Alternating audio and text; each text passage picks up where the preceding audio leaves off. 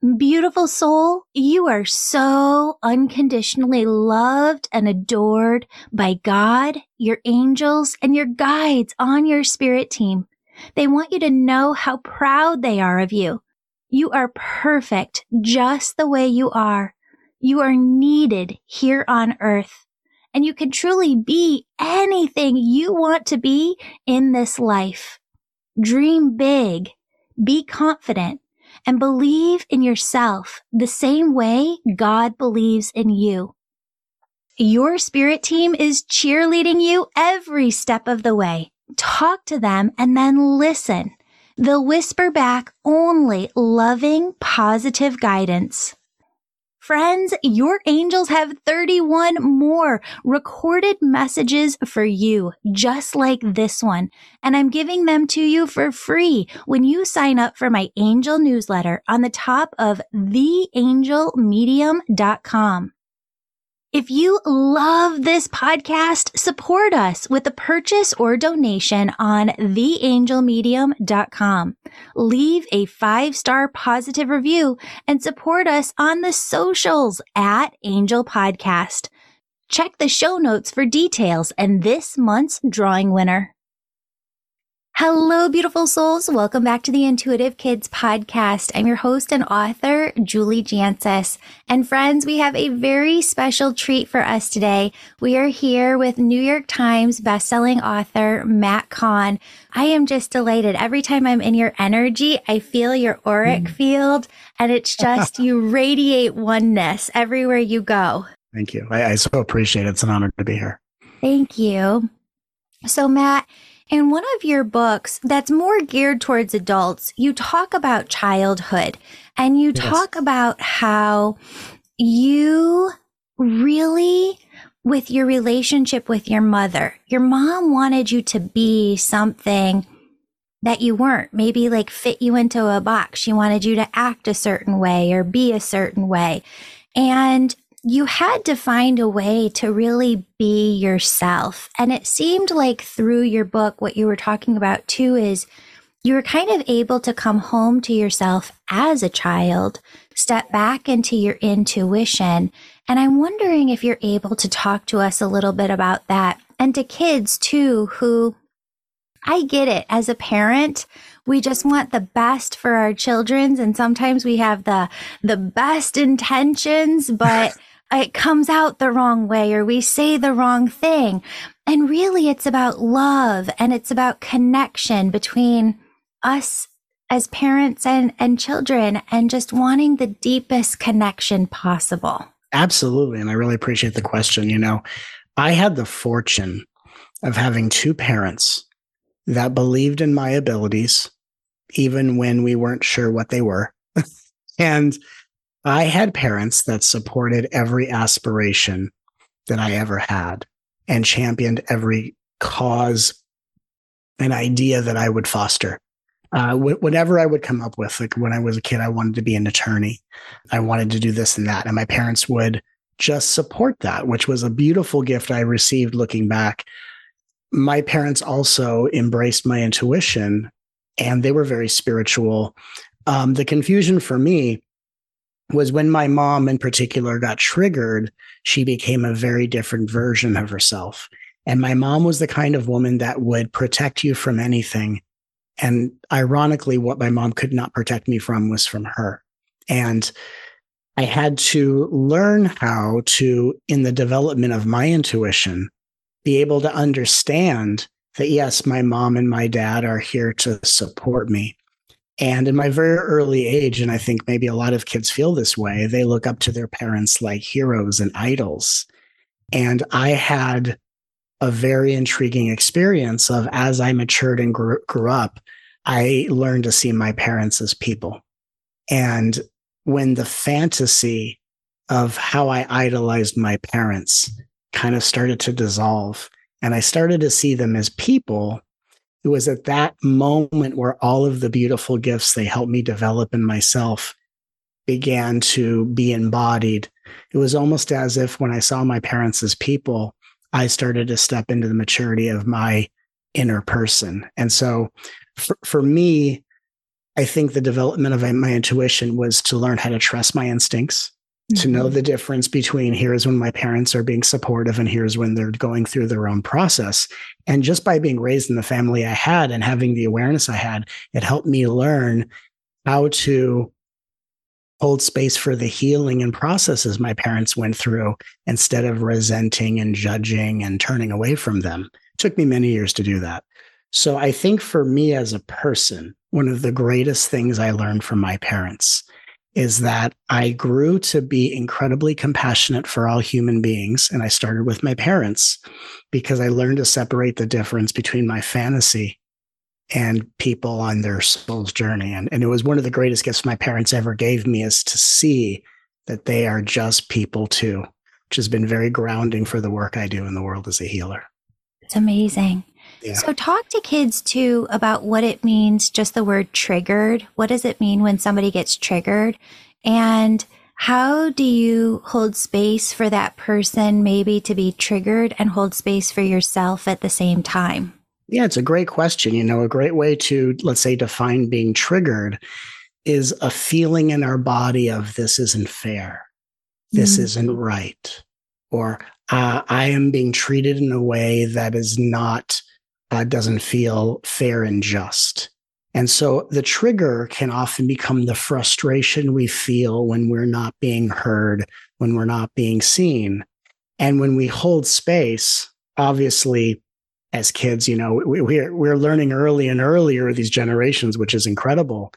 But I think when we are triggered, when we feel as if something is unfair, the question becomes what's the fairest thing I can do for myself? If someone's not seeing or hearing me, what's in what way can I remove myself from the moment? Maybe go to my room, which is my earliest meditation retreat. And how can I hear and see myself? And even as kids, if they have journals and you write out, here are the words I wish they would have said. And can we read those words to our own heart so that instead of feeling frustrated or unjust, as in, until they tell me the words I want to hear, I'm going to be frustrated and angry and heartbroken. What if instead the words they don't say to me, I say to my own heart? And to mm-hmm. see what happens when we do that. Yeah. I love that. Yeah. How to, because discernment is a big key within spirituality, discerning between two different things. And I think when it comes to this topic, there is discernment between, okay, when is my parent really being triggered and where are they really trying to protect me? Because if my child, we live on a busy street. So if my child is going to run near you know, the street and is going to be in danger of being hit by a car, I'm going to scream as a parent. I'm going to yell. I'm going to do everything I can to get that child back to safety. Where can kids use their intuition, use discernment to understand when parents are trying to be protective of their safety and when there is a trigger? It's a great way to, it's a great distinction and a question to ask I think when there's a trigger, I think that someone like a parent is trying to have the final word, is mm. trying to win an mm. argument, is trying to dominate and and be the one that closes the case on any discussion. I yeah. think when it's from a space of safety, it the it may feel like anger, but it comes with an action step. Don't go there. Watch out for traffic. So I think, and again, it, it, takes a great level of maturity. And I'm incredibly proud of children developing that maturity from an early age. So we just have to kind of let it into our system. And I think there's a difference between noticing a parent blowing off steam, let's yeah. say, and their words may be harsh, but is there an action step? Is there something I'm being told to do? And is it possible that that's trying to be helpful, even though maybe coming packaged in a way that I wish was spoken to be differently? Because of course, with if you're a kid wandering into oncoming traffic, a parent needs to intervene immediately. And unfortunately, won't always speak in the most peaceful words, right? So I, I think the difference is am I just witnessing anger like the eruption of a volcano? Or yeah. is there a direct action step that perhaps this parent is trying to guide me in a way that I can't quite see and perceive yet? A hundred percent. And so as my family has kind of gone through this journey of coming up together spiritually and and us as parents trying to do things differently than our parents did. That's right. We just went on a vacation to Florida for 4 days. Ooh. Yeah, it was so much fun. And we brought my daughter's little friend. She's 11. And um, it was interesting because we all, as human beings, I think there's a lot of misconceptions out there. Yes. And some misconceptions are to be spiritual, to be completely healthy person, that you're not supposed to go through any moods, that you're just supposed to be peaceful and loving all the time. But we all mood shift, right? We all go through mood shifts where we're happy and joyful and then we're maybe frustrated or sad or down or lonely. When you look at this as a family unit, mm-hmm. you can hold space for one another to go through those mood shifts without it having to be a big deal, yes. right? I think just in the same way that we learn to appreciate the differences of season changes. Yeah. We all go through mood changes. And it's not always summer, it's not always springtime. Sometimes things fall, and sometimes it's icy cold in the winter on an emotional level. And I think what is interesting is that there's an equal opportunity for children to cut their parents or give them some space and grace because to real I remember as a child having glimpses of the amount of pressure my parents were under just to give me a life and not to give me the impression of how barely scraping by we were on a financial level. Hmm. And so, equally, we were talking earlier about giving directions to children. Sometimes it comes in a very passionate way, let's say. I think what's interesting for parents is if we can start giving directions, I'm not going to tell a parent to not always be compassionate because every moment is what it needs to be. But when we are instructing children with a direction, if we can remember to give a reason why. Mm. Because I think that's how we all learn in life. That's how I learn, whether it's learning how to channel, which I taught, the universe taught me, or how to cook. Everything I've ever been taught, I've either been told or I've asked why. And as long as I know why, I learn. And I think it's very important that parents temper their emotional state by saying, here's what I'm telling you to do, and here's why. And then at the same time, children begin to see the difference between their fantasy of a superhero parent and that parents are people too. And when we bring those two aspects together, we learn that there are all seasons in the world. There is never a calendar year where we have one season and not the other three. And I think the importance is, is that as a family unit, we are all oscillating in different seasons of emotions. And the important thing is how we respect and support each other through our experiences. Mm. Okay, last question for today. Yeah. Wondering when it comes to kids developing their intuition, because you are a master at this, what you. steps would you give children to develop their intuition and how will kids know when they've really developed their intuition as much as they can for that time? So, I will share with you a practice my parents taught me when I was a kid of how to develop my intuition. Believe it or not, my parents gave me a, a technique and I used it and I did it for a little bit and it really, really helped because my parents studied spirituality, could tell me a lot of one liners, and then I became their teacher later in life. So here was the, here was the technique my parents taught me, and it's so cool. So you take a deck of playing cards, right? That mm-hmm. you'd play cards. You know, half the deck is black and half is red. You shuffle the deck face down. You take one card, eyes closed, facing away from you, of course, and you press it against your forehead or hold it on your heart. And you simply feel is this a black card or a red card and put it in a pile and go through the whole deck until you have half of each. And then check your math to see how close you got. And what we so that's one process. The other process is you can do one card, hold it to your third eye or your heart chakra facing away from you and feel is it black or red? Then check, was I right? If I was, where did I get the signal? What told me the answer? And so we start to clarify the intuitive filters. And even when we're right, where did it come from? When it was wrong, where did that come from? Where's the difference?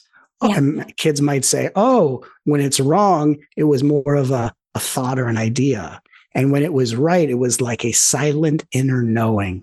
And then we start to pay more attention to certain currents of information to become receivers of higher guidance. I love that. That's amazing. That's how I was taught. I love it.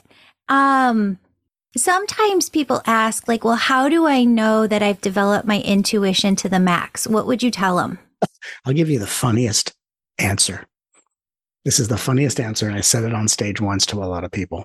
Said, and I said the difference between intuition and imagination is accuracy.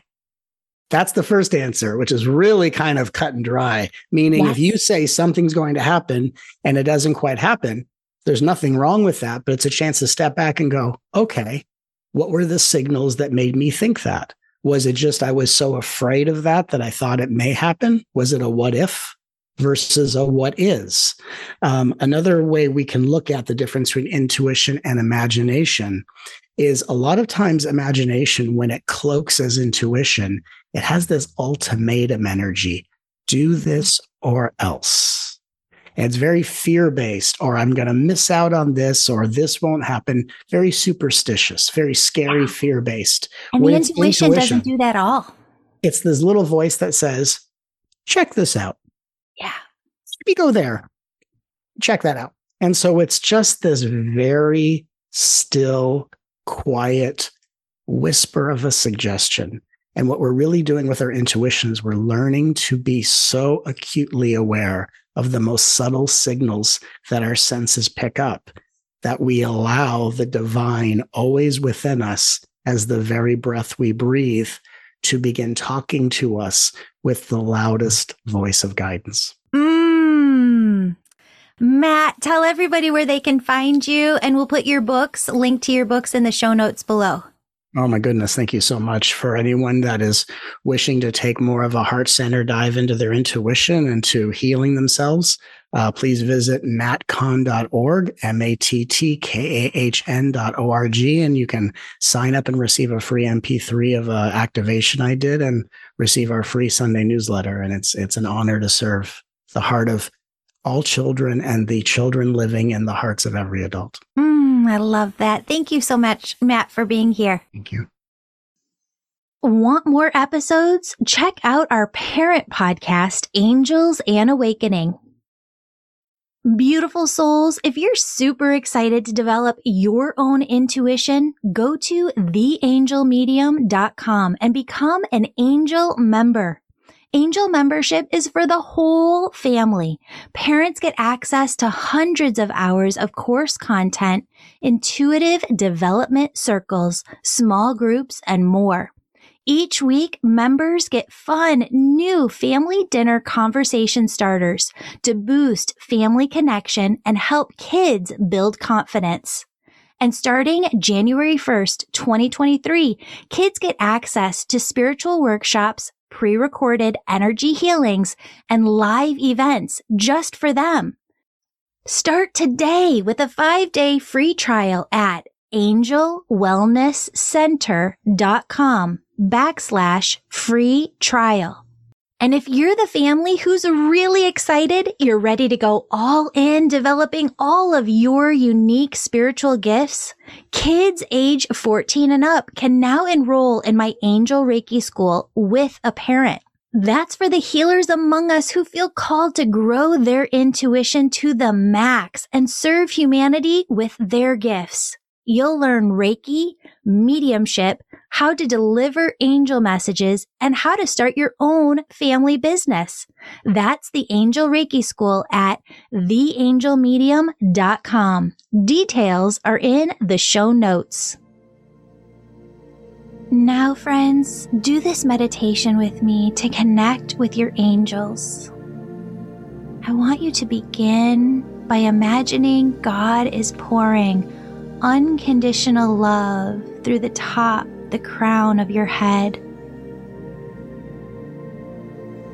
Feel it as this unconditional love fills your body with a yummy, delicious, tingly energy from head to toe. God's unconditional love fills you so much that it begins to radiate out from your heart like rays of energy radiating out from the sun. Imagine God's infinite, unconditional love flows from your heart to everyone you love. Imagine this love flowing to every person in your school. Imagine God's unconditional love going to every person in the entire world.